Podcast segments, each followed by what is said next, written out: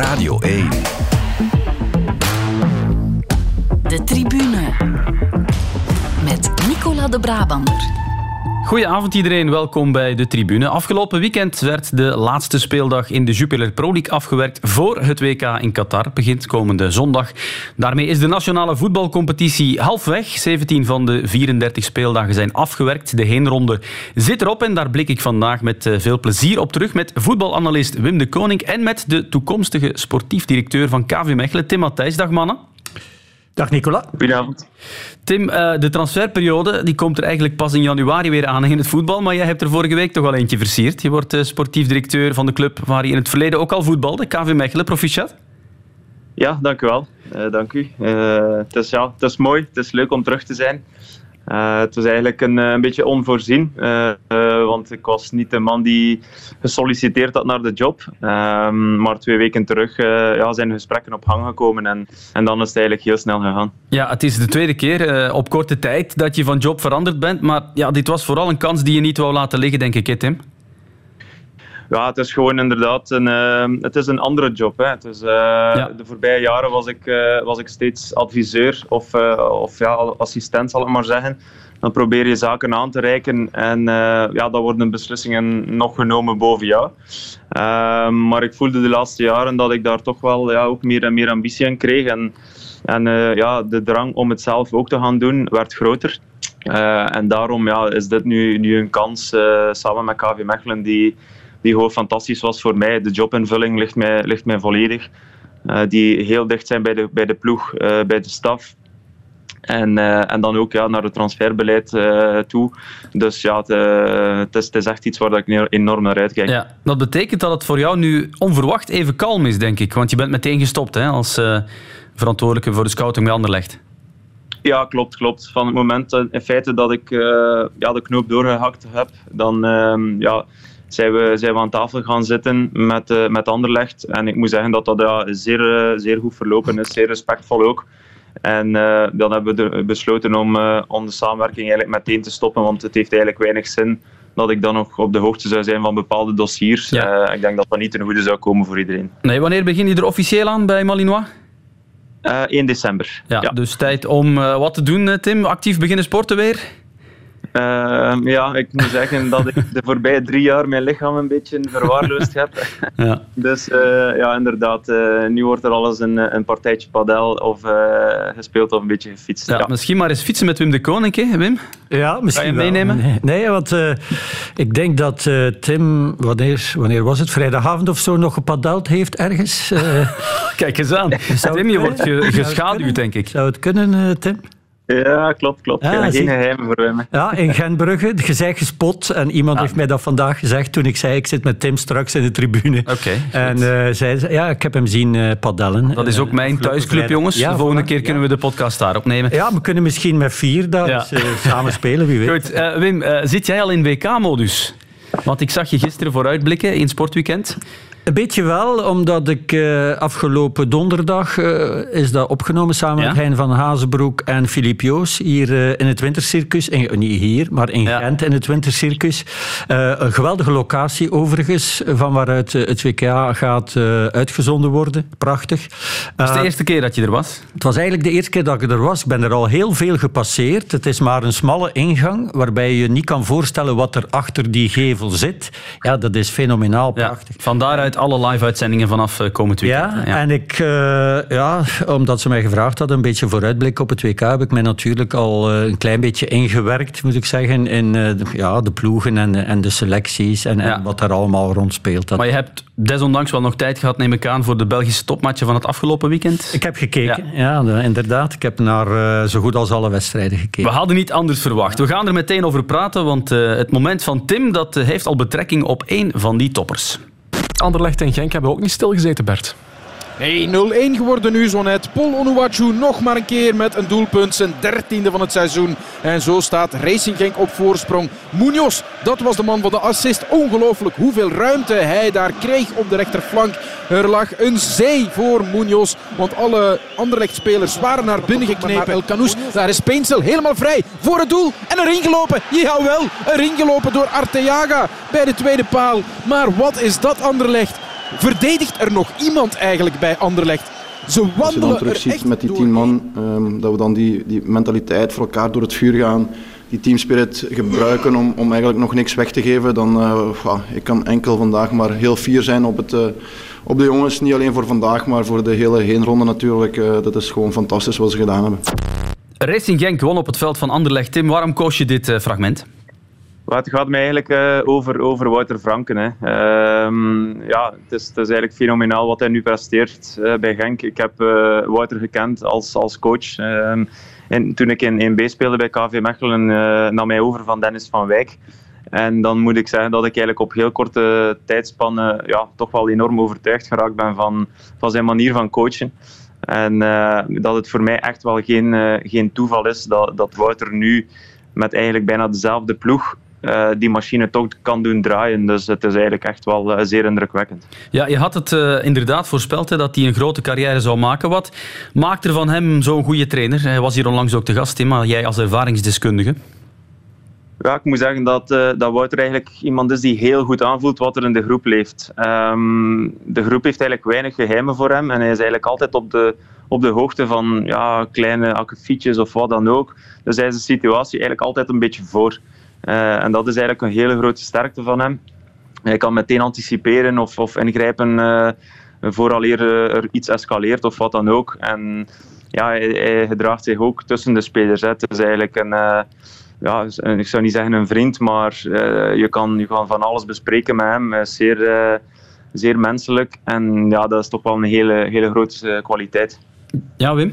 Ja, uh, Tim zegt met bijna dezelfde ploeg, maar uh, wat is het? Bongonda, Torstvet, Ito, Lukumi, die zijn vertrokken. Hè, zowat uh, de dragende spelers op Onuwachu na, maar die was dan niet fit in het begin van het seizoen, dus die deed daar ook niet mee. Ik herinner mij dat hij het seizoen begon voorin met jongens Paintsil en Tresor op de flanken die eigenlijk uh, ja, afgeschreven waren of half afgeschreven uh, in Genk. En dat Nemet diep in de punt stond. Dus dat is echt wel uh, fenomenaal wat hij doet. En, en, en ja, een, een heel belangrijke factor wat mij betreft is El Canoes, die daar vorig jaar ook al rondliep. En dan vraag je je af, hij was dan wel jong, waarom Van den Broom en Stork die nooit gebruikt hebben, of bijna niet. Ja. ja. Tim, uh, durf jij nog een keer een voorspelling doen? Zie je Wouter Franken ook internationaal doorbreken op een wat langere termijn? Ja, ik denk het wel. Ik denk dat hij echt wel de kwaliteiten daarvoor heeft ook. Uh, het is ook iemand die zijn carrière echt heel goed inplant. Dus hij zal ook altijd de juiste beslissing. Oké, je kan een keer eh, een foute beslissing nemen. Maar als je naar, naar zijn carrière nu kijkt, dan, dan denk ik dat hij altijd op de juiste trein gesprongen is op het juiste moment. Ja. En dat uh, voor een buitenlands avontuur ook wel zo zal zijn. Vorig dus seizoen wou hij de beste ploeg kiezen. Ah, vorig seizoen, Tim, wou hij wel al naar Barnsley. Dat ging misschien een mindere keuze geweest zijn, hè, daar in Engeland, want die zijn gezakt uiteindelijk. Ja, klopt. Uh, dus, maar met hem misschien niet, hè? Ja, ja gelukkig. Ook, ja. ja. Goed. nee, we zijn benieuwd. dat zal de komende jaren wel blijken. Wat ik, eh, wat ik frappant vond, hij had een redelijk goede voorbereiding. En de gala-match, ik weet niet meer tegen wie dat was, dan verloren ze zwaar thuis. Ja? En dan, dat was de week voor de competitie. En toen zei hij, ja, ik moet nu aan de alarmbel trekken, want ik mis bereidheid in dit elftal. Dat was het woord dat hij gebruikte. week nadien verloren ze, of twee weken nadien verloren ze op Club Brugge, de openingswedstrijd van de competitie, onverdiend. En nadien hebben ze, wat is het, 46 op 48 behaald. Op 51, ja. Ah, wel, nu, ah, oké, nadien, na die eerste, Mijn wiskunde, Wim, ja, je, je, kent mij. Ja, ja voilà. Uh, na die eerste match die ze verloren. Bij andere woorden, ze hebben tegenover Club Brugge in de competitie hebben ze 15 punten meer gepakt in 16 wedstrijden. Wat, wat eigenlijk onvoorstelbaar sterk is. Met een Onuwachu die maar mondjesmaat is ingepast en later is gekomen. Dus ja, fenomenaal wat hij doet met dit elftal. En ja, gewoon omdat ze naar zijn voorbeeld als, als uh, speler, ja, ze gaan er altijd voor, ze leggen er een kop voor en ze zijn ook niet uh, te beroerd om, om een keer iets uh, te doen dat eigenlijk buiten het normale is of wat niet zo. Hij was ook zo, hè. Hij, ja. hij, hij, kroop ook onder de huid van de tegenstander en dat doet hij nu ook wel, maar op een sympathieke manier, moet ik zeggen. Het is hem ongelooflijk gegund voor iedereen, ja, dat voel je. Hij levert inderdaad knap werk. Voor jouw moment, Wim, gaan we naar Engeland. Want gisteravond ontplofte een bommetje bij Manchester United. They're trying to force you out. Yes, not only the coach, but the other two or three guys there around the club. At the senior executive level? Yes, that I felt betrayed. And you think they're trying to get rid of you? Honestly, I shouldn't say that. I don't know, but listen, I, I don't care. I'm always people should listen the truth. Yes, I feel betrayed, and I felt that some people that don't want me here, not only this year, but last year too. We hoorden Cristiano Ronaldo, Wim, de vedette van Man United, is ongelukkig. Hij voelt zich verraden en voelt dat hij naar de uitgang wordt geduwd. Ja, um, groot probleem hè, voor Manchester United. En ook werken met Cristiano Ronaldo op zijn top wat eigenlijk nog niet zo lang geleden is, ja, was dat natuurlijk een zegen om die in je ploeg te hebben. Die kon op elk moment een wedstrijd beslissen. Uh, die heeft natuurlijk uh, enorme records gebroken. Uh, je kan niet tegen Ronaldo zijn. Het is wel een heel speciaal type, heel anders dan Messi. Maar hij is op zijn terugweg. En ondanks het feit dat zijn lichaam nog altijd uh, ja, fenomenaal is en dat hij er nog altijd hard aan werkt, zie je dat toch als hij voetbalt. En Ranjik vorig jaar, want toen was Ten Hag er nog niet. Ik ben zeker dat Ten Hag heel veel respect heeft voor Ronaldo. Hij zegt hij is respectloos tegen mij, maar dat is niet natuurlijk. Maar Ten Hag moet ook zijn hachje redden en met zijn beste ploeg spelen. En dat is in veel gevallen niet met Cristiano Ronaldo, hoe raar het ook klinkt. Alleen is dat moeilijk om een speler op die leeftijd met zo'n palmares, om die dat diets te maken. Ik denk dat je daar qua communicatie nooit kunt zeggen waarom die op de bank zit. Of waarom hij eigenlijk heel weinig uh, gebruikt wordt. Vorig jaar moet ik zeggen, ik heb een aantal keer live bezig gezien uh, tegen Villarreal en uh, Atalanta en Young Boys Bern in de poelenfase van de Champions League. Ja, ze werden veel overlopen omdat er ja, geen druk kon gezet worden, omdat er van vooruit aan niet verdedigd werd. Die verdediging met Maguire werd dan zwaar onder uh, op de proef gesteld. Maar hij maakte wel heel veel op het einde van de wedstrijd nog het verschil. Waardoor ze uiteindelijk nog doorgingen. Maar ja, het is weer een jaar verder. Uh, ze willen ja, in, in, in uh, Engeland hoger eindigen. En dan gebeurt het veel dat het zonder Ronaldo is. Hè. Ja. Hij is al een keer niet gekomen. En heeft niet willen invallen. Niet willen invallen, gebeurd, ja. ja. Gisteren kwam dan een 18-jarige invallen toen ze achter stonden. Garnacho, Spaanse Argentijn. Ja, die maakt dan het verschil. Voor hem is dat dan ook weer zoiets van, uh, die wordt nu nog voorgepakt op mij. Stel je voor. Dus het is moeilijk. En dat gaat... Misschien dat het een extra uh, motivatie is voor hem om nog een laatste kunstje te laten zien nu op de Wereldbeker. Want Portugal, ja. een hele sterke ploeg. Alleen Santos, de coach, is er al heel lang. Uh, Ronaldo is daar baas, heb je de indruk. Gaat Santos hem op bepaalde momenten op de bank zetten, laten invallen? Hoe gaat dat gaan als ze een maand samen zijn? Enzovoort, enzovoort. Ja. Dus niet makkelijk voor Ten Hag. Maar wat mij betreft, betreft kiest hij wel onder druk al of niet van die CEO's dan, uh, om met zijn beste ploeg te spelen. Ja. En af en toe past Ronaldo dan niet bij. Maar dat is moeilijk om iemand met zo'n staat van verdiensten dat wijs te maken. Ja. Tim, hoe kijk jij ernaar? Maakt Ronaldo zijn legacy als een van de beste spelers ooit uh, niet kleiner op die manier?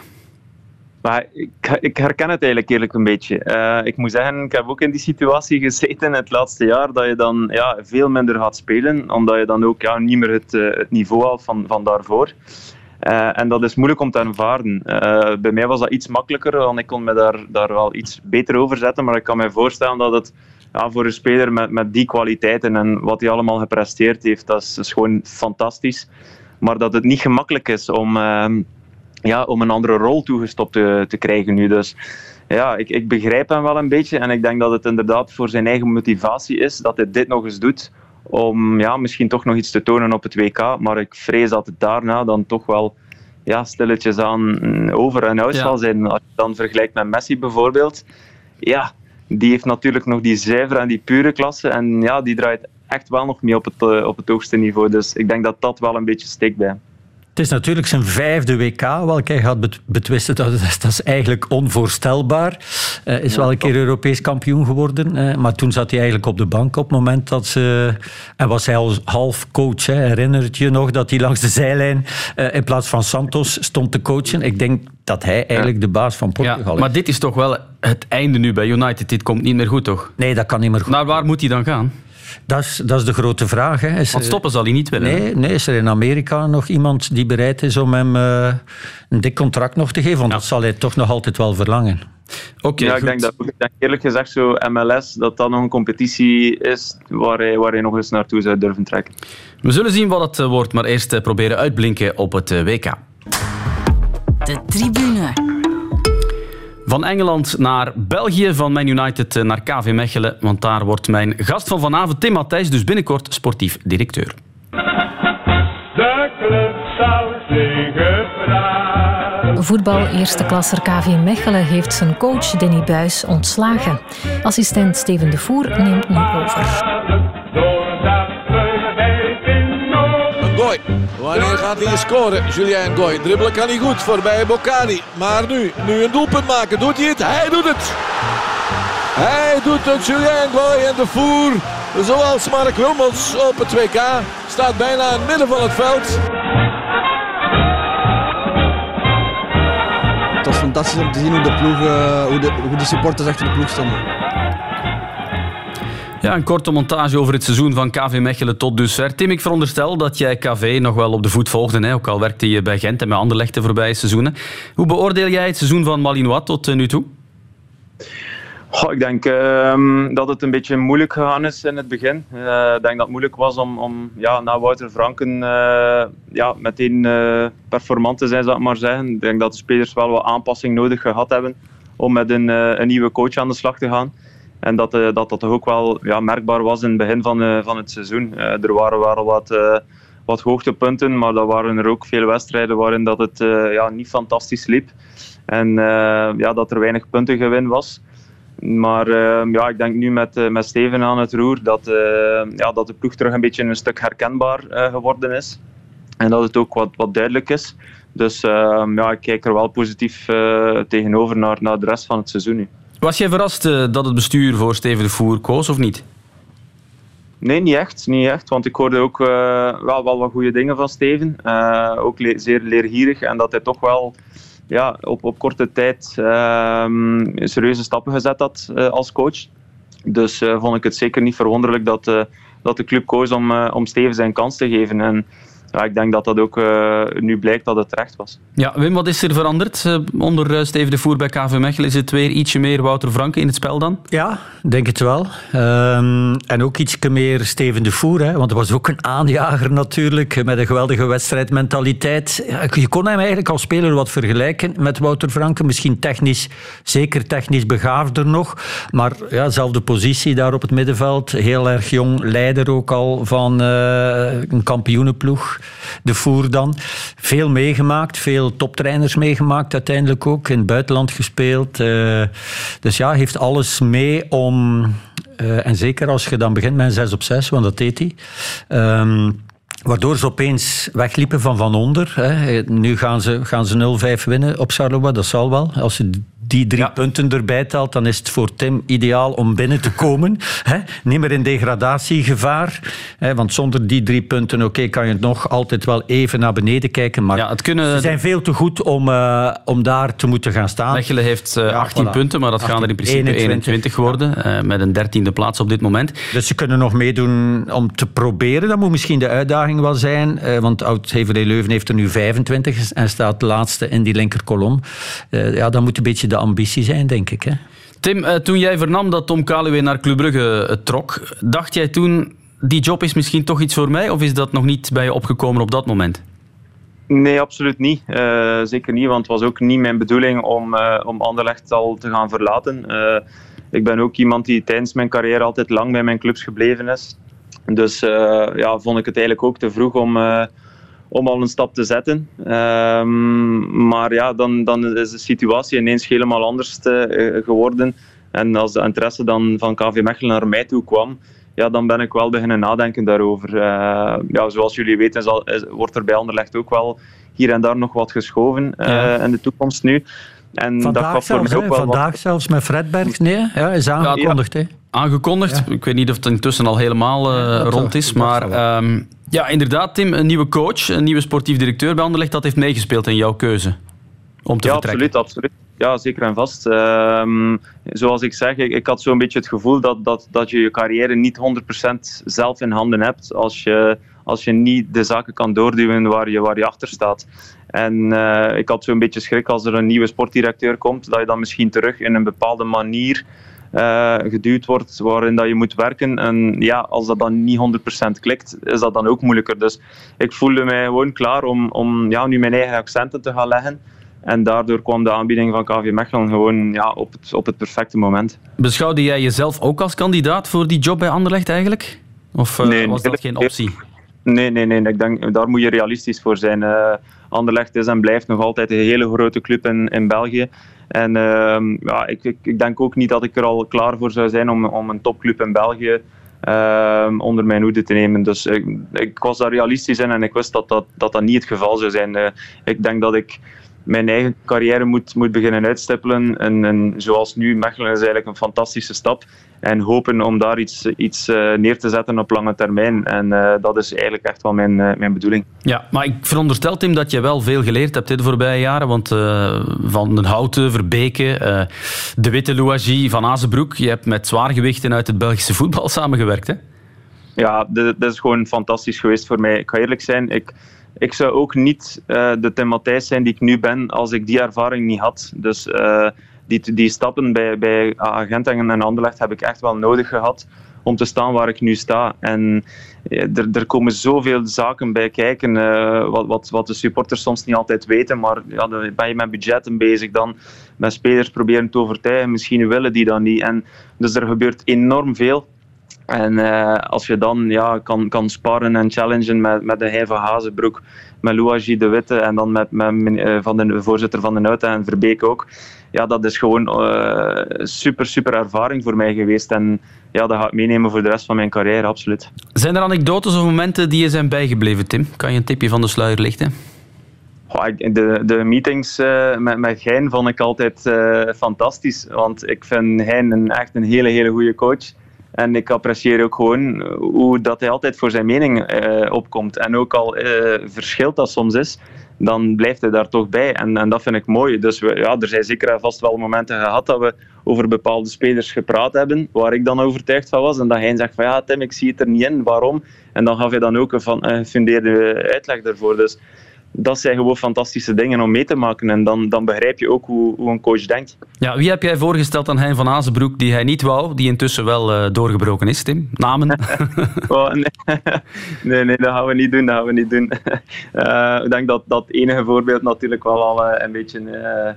Bekend is. Hè. In de tijd met Thomas Henry vond ik, vond ik wel een hele goede spits. Ik denk dat die, die voor Agent wel een bepaalde rol zou kunnen gespeeld hebben. Maar dan kijk, bekijkt jij dan natuurlijk ook naar zijn ploeg en hoe zou je, zou je hem implementeren in zijn ploeg. En dat, dat kwam niet super overeen. En dan hebben we daar ja, lang over gepraat en, en, en dan moet je, moet je een beslissing nemen. Dus dat, dat is een klein voorbeeldje, maar ja, er zijn veel voorbeelden natuurlijk ja. En omgekeerd, Tim, een speler waarvan jij dacht, uh, ja, beter niet, die het nu misschien bij Gent wel goed doet. Zijn er ook uh, daar voorbeelden van? Um, nee, nee, nee. nee niet. Oké, okay. zeg maar, uh, Vincent Company heeft je ook gebeld hè, om je te feliciteren? Ja, vond ik fantastisch. Um, ja, ik, had eigenlijk, uh, ik heb eigenlijk een hele goede band uh, met Vince. En uh, ja, toen hij het nieuws vernam, kreeg ik ineens een telefoontje en dan zei, was ik echt wel ja, blij. en heeft mij ja, uitgebreid gefeliciteerd en, en ook uitgenodigd om daar eens naar Burnley te gaan. En mocht er eventueel uh, spelers zijn van daar die voor Mechelen interessant zijn, dat dat uh, misschien ook wel een leuke samenwerking zou kunnen zijn. Dus het was heel hartelijk. Kijk eens aan. Ik heb trouwens vernomen dat Jonas de Roek op dit moment uh, op bezoek is bij Burnley. Dus misschien elk om de beurt dan, hè, Tim, de ex-collega's. Ja, ja, inderdaad. Ja. Zeg, en Tom Kaluwe, die ga je opvolgen. Um, wat, wat verwacht je er zelf van? Welk soort sportief directeur wil jij zijn? En wat mag de ambitie van KV Mechelen zijn, Tim? Want de voornaamste beperking is natuurlijk wel financieel, denk ik. Ja, klopt. Ik denk dat je daar realistisch moet in zijn. Um, ik denk dat KV Mechelen een, uh, een zeer stabiele eerste klasser is en altijd moet blijven. En ik denk dat we dan altijd gaan moeten proberen om, uh, om eens naar die play-off 1 te mikken. Uh, dus dat, dat, zou, dat zou fantastisch zijn. we moeten altijd uit de gevarenzone kunnen blijven. Ik denk dat dat heel, heel belangrijk is. En dan gewoon een, een soort voetbal brengen die, die onze supporters gewoon ja, goed vinden. de, de supporters moeten zich kunnen vinden in de manier van spelen. En de inzet is daar zeer belangrijk in. Dus ik denk dat wij ook naar transfers toe en, en naar profielen toe altijd uh, dat voorop gaan moeten staan. Ja, in de beker misschien nog een keer stunten. De loting uh, voor de volgende ronde tegen Serrain bijvoorbeeld. Dat is uh, op korte termijn dan. Die valt wel mee bijvoorbeeld. Ja, dat is zeer mooi. Ja, ik herinner mij mijn laatste jaar nog heel goed. dan hebben we de beker gewonnen als tweede klasser zijnde. Dus we weten hoe fantastisch het kan zijn en hoe snel dat je ook in die finale kan staan. we hadden toen ook enkele moeilijke wedstrijden, maar op zich niet de grote kleppers gehad. Maar ja, je kan zomaar in de finale komen te staan. Dus als je ziet wat dat, dat teweeg brengt voor een club, ja, dan moet dat altijd een doel zijn, elk jaar opnieuw. Is er genoeg kwaliteit bij KV om dit seizoen probleemloos af te maken? Ja, daar ben ik wel van overtuigd, absoluut. Uh, er is uh, ja, een goede mix van jongeren die er zitten aan te komen maar ook uh, ja, heel veel ervaring die, die de club van binnen en van buiten kennen. Hè. Dan denk ik aan onze kapitein Rob Schoofs, Storm, uh, Heremans, Verstraten. Dat zijn jongens die, ja, die toch al heel veel meegemaakt hebben in eerste klasse. En ik denk als je die in je ploeg hebt, dat je ja, dat je dan probleemloos uh, het seizoen moet kunnen, uh, kunnen afmaken. Ja, en um, ja, dat zijn ook de, de jongens, het soort speler dat je bedoelt. Hè? Als het gaat over uh, Belgische spelers die de competitie kennen, die hard werken. Dat is wat, wat jij ook beoogt met je aanwinst in de toekomst, neem ik aan. Ja, absoluut. absoluut. Dat is heel belangrijk. Hè. KV Mechelen is altijd een ploeg geweest waar er enorm veel Belgen gespeeld hebben. Dus dat is eigenlijk zeer, zeer belangrijk. Um, en, en ja, dat, ook naar mentaliteit toe. Hè. Die jongens staan er iedere week. Dus uh, dat, dat gaat wel uh, zeer essentieel zijn voor, uh, voor de uitbouw van de club. Oké, okay, goed. we praten natuurlijk nog over andere thema's verder. Tim, maar we wensen jou in elk geval al veel succes hè. vanaf 1 december bij KV Mechelen. De tribune. Eerst gaan we het hebben over het hete angijzer van het afgelopen weekend en de afgelopen weken. Ik heb een aantal berichten gekregen dat ze hier buiten aan het stadion eh, flink aan het knokken zijn. De supporters tegen eh, de politie. En blijkbaar zijn er ook al heel veel tennisballen uit eh, de plaats daar gehaald, de tribune waar de harde kern heeft plaatsgenomen. De politie is daar al gaan inspecteren. Het is uh, kwart voor. Dat wil zeggen dat uh, Charleroi en KV Mechelen eraan begonnen zijn, toch Tom? En al uh, geëindigd zijn. Voilà, daar zijn de tennisballen, daar zijn de voetzoekers. net voor de wedstrijd was er Bengaals vuur. De grote rookpluim hangt nog altijd boven de tribune van de harde kern. Daar zijn ze weer, daar zijn ze weer. Jan Boterberg heeft er genoeg van. Hij stuurt iedereen de kleedkamers in opnieuw voetzoekers. Ontsteken ze daar nu toch weer niet? Vuurwerk Bengaals vuur. Oei, hij fluit af. Hij fluit af. Jan Boterberg fluit deze wedstrijd af na drie kwart wedstrijd. En dat wordt dan ongetwijfeld een forfaitscore voor KV Mechelen. Terwijl Charleroi 1-0 voor staat, terwijl het de wedstrijd in handen heeft. Alors ils arrêtaient des matchs avant quand des équipes perdaient, mais on arrête des matchs maintenant même quand on gagne. Non mais on va où On va où Tout ça pour montrer qu'ils ont le contrôle Tout ça pour montrer qu'ils ont le pouvoir C'est ça qu'ils veulent montrer Ah ben bravo Maar ze hebben dus weer Bengaals vuur mee. Het is toch echt ongelooflijk. Het is ongelooflijk. Het is een pest. Het is een plaag. En die moet gewoon uit de stadions. Ja, er was nogal wat gedoe op de tribunes eh, zaterdag en zondag, vooral tijdens eh, Charleroi KV Mechelen, maar ook tijdens Anderlecht Genk staken de ultras weer vuurwerk af. Wim, jij draait al even mee als analist. Ja. Een wedstrijd die gestaakt moet worden door protest van de fans als hun ploeg voorstaat is dat ook voor jou nieuw? Dat is nieuw voor mij, inderdaad. Misschien dat dat ooit wel eens gebeurd is, maar ik denk niet in de Belgische competitie. Dus uh, ja, ik kan mij de, de woede van Bayat, van Medi Bayat, heel goed uh, voorstellen. Het is echt uh, georchestreerd. Ja, misschien hebben ze wel gehoopt dat ze zouden achterstaan. En was het een verrassing dat ze Mechelen aan het kloppen waren, gezien de mindere resultaten de laatste tijd. Maar toch hebben ze ja, die ja, georchestreerde actie toch doorgevoerd. En dan sta je machteloos. Hè. Ook als je mee die Bayat bent, sta je daar echt heel erg machteloos. En zelfs de aankondiging dat voormalig succescoach Felice Mazou terugkeert de gemoederen niet sussen. Nee, um, waardoor je ja, ja, je afvraagt hoe je dat inderdaad nog kan gaan stoppen. Hè. Het is uh, een escalatie in België. In het buitenland is dat een beetje stilgevallen. En bij ons, ja, dat begint op standaard, Anderlecht en, en dan ja, nog ergens en dan daar. En dan iedereen gaat dat dan blijkbaar kopiëren. Uh, de grootste verrassing was eigenlijk in Gent uh, Club Brugge. Hè, wat de Gent-supporters die toch, oké, ze zijn fel en ze zijn voor een ploeg en allemaal terecht, maar een klein deel, dat dan ook ja, echt wel uh, amok gaat maken. Waardoor uh, voorzitter De Witte terecht zegt van ja, dat hebben we nog nooit meegemaakt en daar gaan we uh, maatregelen tegen nemen. Maar die maatregelen, dat is al jaren dat we bezig zijn in België. Ik hoor nu ook, ja, we gaan in plaats van vijf jaar stadionverbod tien jaar geven. Wat kan het hen schelen? Dat was het verschil tussen vijf jaar en tien jaar. Uh, ze, gaan dan, ze komen dan toch binnen via iemand anders. Of, uh, ja, nee, er moet een soort ticketing komen waarbij, zoals op uh, um, festivals, dat je op naam iets gaat gaan kopen. en waardoor iedereen weet wie, wie nu een ticket gekocht heeft. En, en dat zal allemaal wel heel erg moeilijk te organiseren zijn, neem ik dan aan. En wat geld kost. En Belgische clubs die hebben uh, ja, niet veel over wat dat betreft om dat te doen. Wel, omdat het uh, inderdaad de spuigaten uitloopt, uh, Wim riep uh, Lorin Parijs, de CEO van de Pro League, vanmorgen alle profclubs bij elkaar voor overleg met ook Annelies Verlinden, minister van Binnenlandse Zaken. En achteraf verduidelijkte Parijs wat er werd besproken in functie van de verstrengde voetbalwet. Wel, eerst en vooral is er uit de bus gekomen dat uh, we een aantal aanpassingen willen aan de nieuwe voetbalwet. We willen graag dat er een verbod komt op uh, ja, zeg maar het bedekken van je aangezicht. We willen heel graag uh, dat dat ook consequent wordt afgedwongen. We willen heel graag dat wie een stadionverbod heeft zich ook moet gaan melden bij een lokale politiezone tijdens een wedstrijd, zodanig dat we weten dat zo iemand ook effectief niet in een stadion zit. We willen heel graag extra fouilleringsbevoegdheden voor onze stewards, zodanig dat zij grondiger kunnen kunnen fouilleren op pyrotechnisch materiaal. Dat bijvoorbeeld wordt ehm, binnengebracht. Dus dat is één aspect, vragen die wij aan de minister hebben gesteld, die deze morgen aanwezig was, om de voetbalwet in die zin aan te passen en te verstrengen. Tweede aspect is dat we de toegangscontrole naar onze stadions uh, gaan verscherpen. Dat betekent dat je vanaf nu alleen nog maar een ticket op naam uh, zal kunnen kopen wanneer dat ons nieuwe systeem helemaal in voegen is.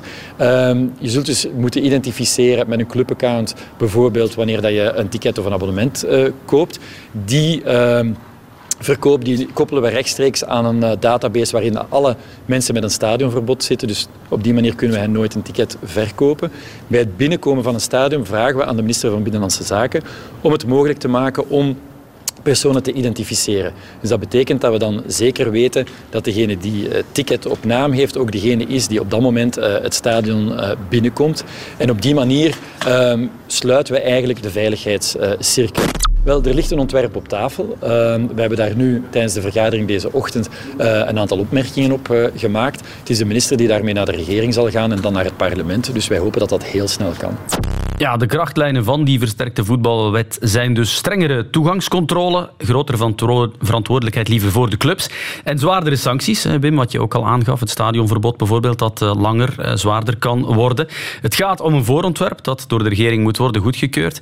Um, ja, Wim, die dingen samen, wat je wou, dat de ticketopnaam, dat komt er meer dan wellicht. Dat moet eigenlijk de dergelijke scenario, scenario's liever kunnen vermijden. Ja, waarschijnlijk wel. Uh, alleen moet iedereen wel eerst geïdentificeerd worden die daaraan meedoet. Hè. Dat, is, uh, dat is het eerste wat ja, je Maar gezichtsbedekking mag dan ook niet mee? Mag niet moet meer, het makkelijker nee. maken? Ja, dat is, uh, hopelijk gaat COVID geen roet in het eten gooien, want dan moesten we allemaal ons ja. gezicht bedekken. Maar er is nog een verschil tussen een bivakmuts en een ja? mondmasker. Ja, een mond, maar, ja, maar je bent ook niet herkenbaar, hè, of moeilijk herkenbaar. Een muts mag je nog wel dragen, denk ik, hoop ik dan, in de rood-witte of paars-witte kleur, ik zeg maar iets. Um, nee, maar goed, als dat allemaal kan doorgevoerd worden. En dat zal waarschijnlijk wel wat tijd vragen. Uh, ja, dan moeten we maar hopen dat uh, dat, dat allemaal uh, weer bekoelt en dat je op je gemak met je kinderen naar het voetbal kan om te supporteren voor je ploeg op een sportieve manier. in Engeland is er een geweldig hooliganisme geweest. Het was op momenten niet meer te doen, maar dat is daar helemaal weg. Hè. Daar hebben ze zeer repressief opgetreden, hoge boetes opgelegd, levenslang stadionverbod. hier werd altijd gezegd van ja, moeten we dat echt wel zo gaan doen? Het is een democratie en er moet wat meer vrijheid zijn. En, maar je voelt dat we het uit handen moeten geven en, en dat er dus ja, strenge, zeer strenge maatregelen en, en ook wel grote straffen nodig zijn. Moeten die dan voor de club zijn? Want veel mensen zeggen ja, de clubs moeten ermee beginnen. Maar als club is het ook niet evident, denk ik, om daar ook nog eens ja, boetes voor te gaan betalen. De clubs die zullen vooral streng gestraft worden als hun uh, controle niet, uh, afdoende is, is en als hun camerasystemen niet voldoende werken. Maar dat is zeker ook een, een thema. Tim, um, jij als speler, heb jij dergelijke dingen meegemaakt tijdens je carrière? Of heb je ook het gevoel dat het nu wel wat uh, erger geworden is? Ja, ik heb het nooit meegemaakt dat er een wedstrijd echt gestaakt is of zelfs onderbroken is. Dus ja, je ziet gewoon, uh, ja, de supporters weten gewoon dat ze de macht hebben om een wedstrijd stil te leggen. Dat is gewoon nu het probleem. Als je, als je blijft uh, zaken op het veld gooien, ja, dan weet je dat de wedstrijd afgefloten wordt. En dan is dat eigenlijk een overwinning voor hen. Dan zeggen ze van, kijk, zie eens wat wij kunnen, welke macht dat wij hebben. En ik denk dat er daar inderdaad een, een ja, een oplossing moet voorkomen. Want uh, voor, van hetzelfde geld uh, doen ze het elke week. Dus uh, dat is niet de bedoeling. En daarover is eigenlijk nog niet echt duidelijkheid of dat reglement zal aangepast worden. En of die fans dus de macht blijven behouden of niet. Maar Tim, ja, Mediabuit bijvoorbeeld. jij zult ook een verantwoordelijke functie hebben binnen een voetbalclub. het is wel lastig om daarmee om te gaan. Hè? Je doet je, je werk, je best. En dan ja, is de mening van een fan misschien wel de reden waarom jij in de problemen komt. Bij Anderlecht was het ook voor een deel zo, met Felice Mazou. Ja, klopt, inderdaad. Uh, ja, ik denk dat het belangrijk is dat je altijd dialoog aangaat met je supporters, maar op een bepaald moment ja, dan moet het ook wel stoppen. Ik zie de beelden van, uh, van, van Dane van Kortrijk bijvoorbeeld en Oostende ook nog voor mij. Dat zijn zaken die de laatste tijd zo er, ja, dat is, dat is normaal geworden. Maar op zich, ja, dat is niet normaal. Dat je dat je, je heid uh, volgescholden krijgt omdat je wedstrijd verliest. Die jongens doen dat ook niet expres. Dus ja, fans hebben, hebben gewoon ja, veel meer macht gekregen. En ik denk dat er daar veel meer dialoog moet zijn dan naast het veld. Um, om die jongens ja, in, het, in het gareel te laten lopen. Oké, wel tot daar de update. Het kan wel nog een paar maanden duren. Hè, vooraleer die verstrengde voetbalwet effectief een feit is. Radio 1. De tribune. Met als gasten Tim Matthijs en Wim de Koning. Uh, Tim, uh, nog even toch over Anderlecht praten ook. Hè. Je verlaat Anderlecht, maar is dat ergens ook met een dubbel gevoel door de povere resultaten? Ja, absoluut. absoluut. Uh, het voelt niet goed aan om, om, om een club achter te laten uh, waar het niet 100% draait. Dus ja, dat zijn zaken die zeker en vast wel ook in mijn hoofd gespeeld hebben. daarom dat ik zelf ook niet gesolliciteerd heb naar een andere job. Ik was echt niet van plan om, om te vertrekken. Dus uh, ja, dat maakt het wel, wel wat lastig voor mij, eerlijk gezegd. Ja, Anderlecht 11e in het klassement met 20 punten op 51 na de heenronde. Dat is wel ja, dat is gebuist. Eh, meer dan dat is zelfs, Tim. Ja, klopt. Uh, het, is, uh, het is zeker en vast niet goed. En ik denk dat supporters ook ja, veel meer mogen verwachten van een club als Anderlecht zijnde. Dus ja, ik, ik, begrijp de frustratie. En ja, Anderlecht staat eigenlijk nu op een plaats ja, waar ze totaal niet thuis horen. Waren jullie er voor het seizoen van overtuigd dat er voldoende kwaliteit was om mee te doen voor de prijzen?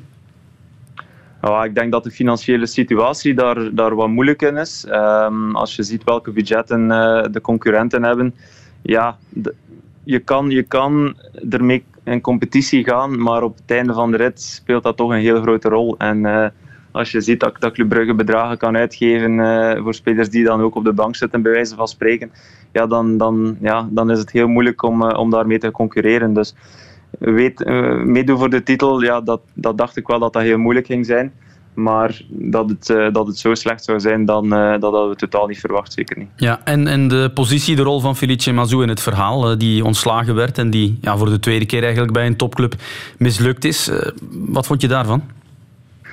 Ja, het is, het is heel, heel moeilijk geweest voor hem. Hè. Dus hij is toegekomen in een in een totaal nieuwe, nieuwe omgeving voor hem ook. Um, Felice heeft zijn eigen manier van, van spelen ook. Uh, hij speelt heel graag met de drie achterin. Ik denk dat dat ook wel wat verandering uh, teweegbracht in, uh, in de groep. En dan ja, is het een beetje ook aan de groep om zich daarop te gaan instellen. En ja, dat is eigenlijk niet echt fantastisch goed verlopen. het draaide niet echt supergoed. In het begin was, werd er wel, werd er wel wat wedstrijden gewonnen. Maar dan waren er ook veel momenten dat het dan uh, ja, veel minder was. Dus was eigenlijk constant een beetje zoeken naar elkaar, had ja. indruk. Ik sprak jou toevallig na de, de wedstrijd tegen Young Boys, de kwalificatie voor de groepsfase van de Conference League. Ja, toen ging iedereen er eigenlijk nog vanuit, ja, het komt misschien wel goed. Hè? deze kaap hebben we gerond ja, dat was een enorme ontlading, moet ik zeggen. Uh, dat, was, dat was fantastisch. Ook uh, de sfeer in het stadion was toen uh, echt fenomenaal. En dan hadden we echt het gevoel van oké, we hebben dit, een hele moeilijke wedstrijd tegen toch wel een vrij sterke tegenstander, over de streep kunnen trekken. dat zal wel een boost teweeg geven voor, voor de jongens. Uh, maar het vervolg is, uh, is toch niet geweest wat we dan uh, van verwacht hadden. Ja, um, over spelers gesproken, Tim. Esposito die is blijkbaar terug naar Italië. Is dat een bewijs? Ja, je werkt, je komt vanuit de scouting. Dat het karakter van een speler dat dat even hard nodig is? Want ja, dat is ook geen succesverhaal gebleken. Hè? Ja, klopt. Inderdaad, dat is heel belangrijk. Ehm, maar aan de andere kant hadden wij ook het jaar daarvoor over Zirkzee bijvoorbeeld, uh, ook die verhalen gehoord dat het een lastige jongen zou zijn en dat hij niet altijd in de, in de pas zou lopen.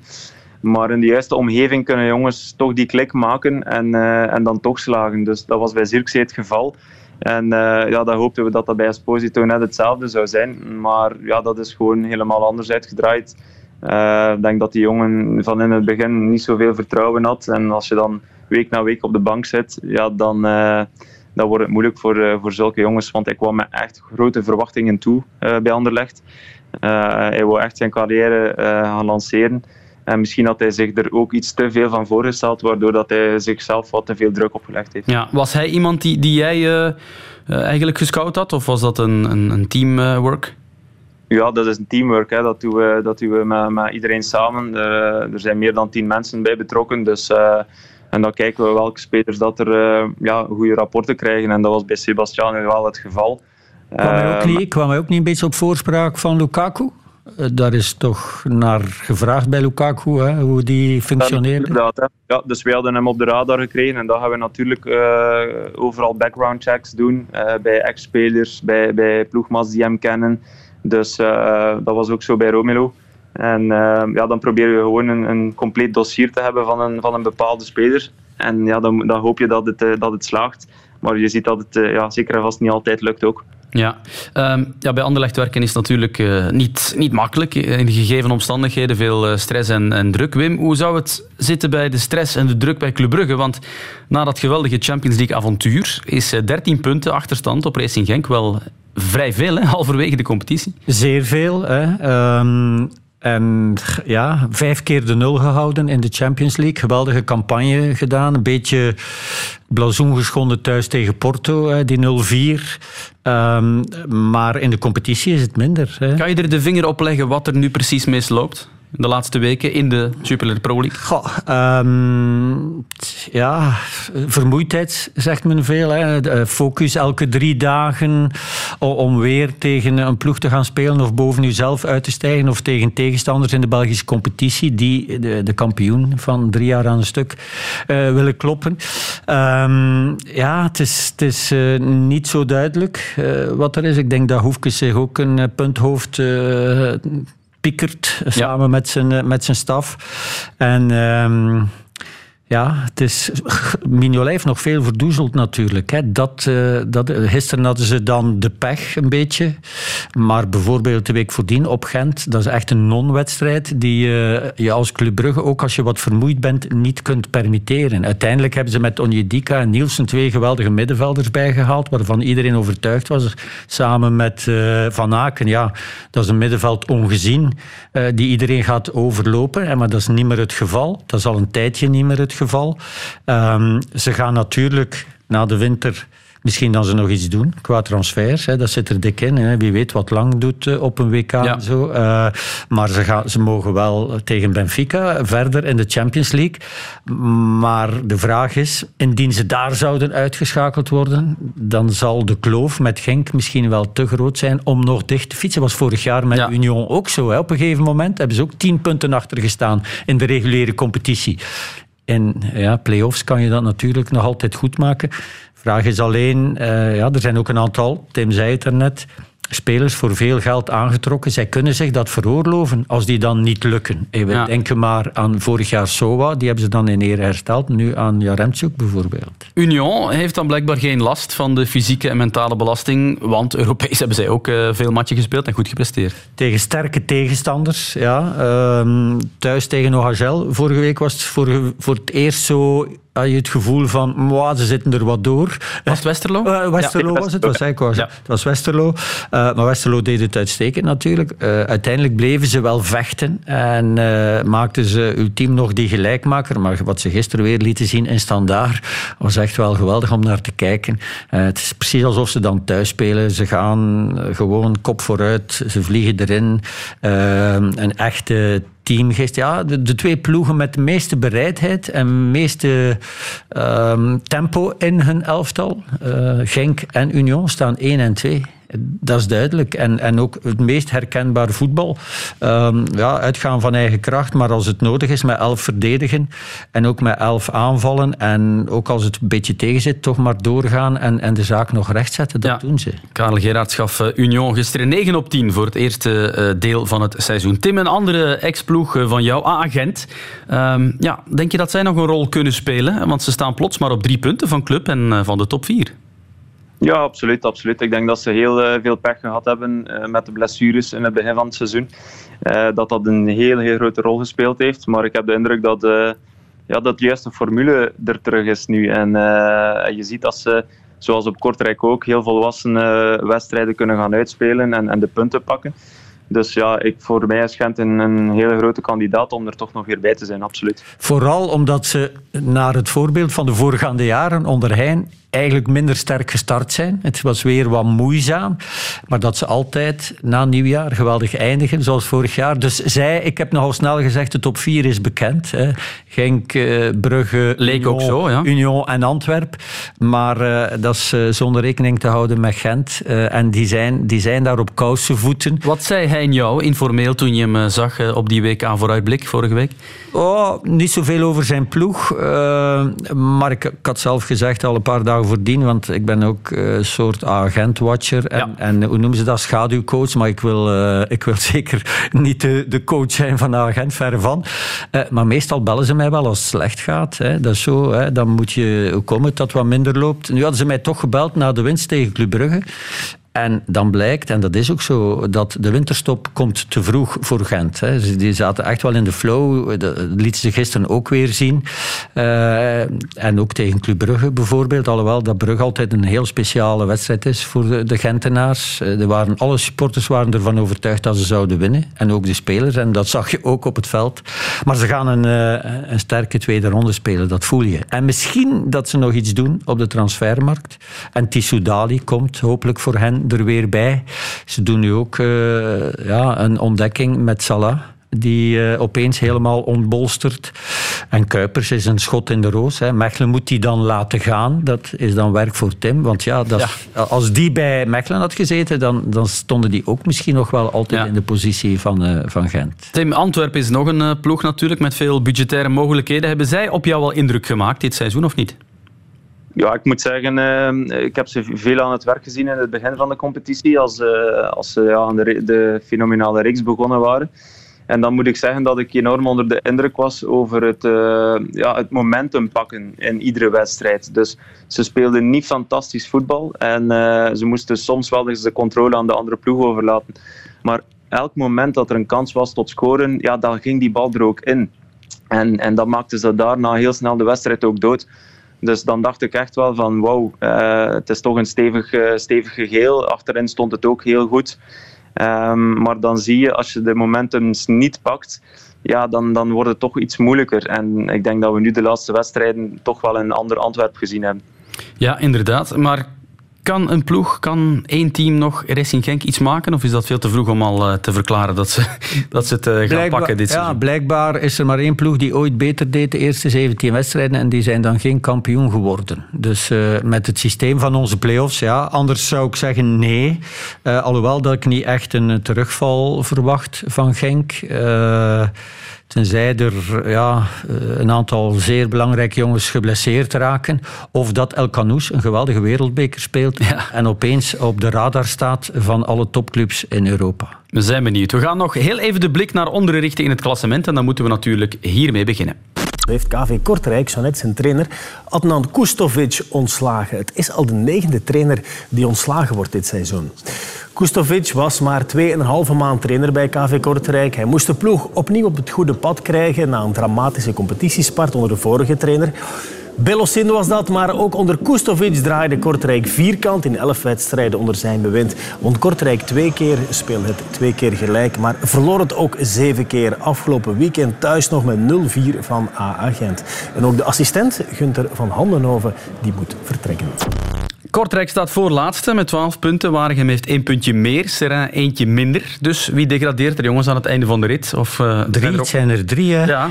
Het zijn er drie. Eupen en Oostende staan ook nog in de buurt. Ja, en Mechelen, daar houden we geen rekening meer mee. Daar, die gaan naar 21, dus het gaat tussen die vijf ploegen.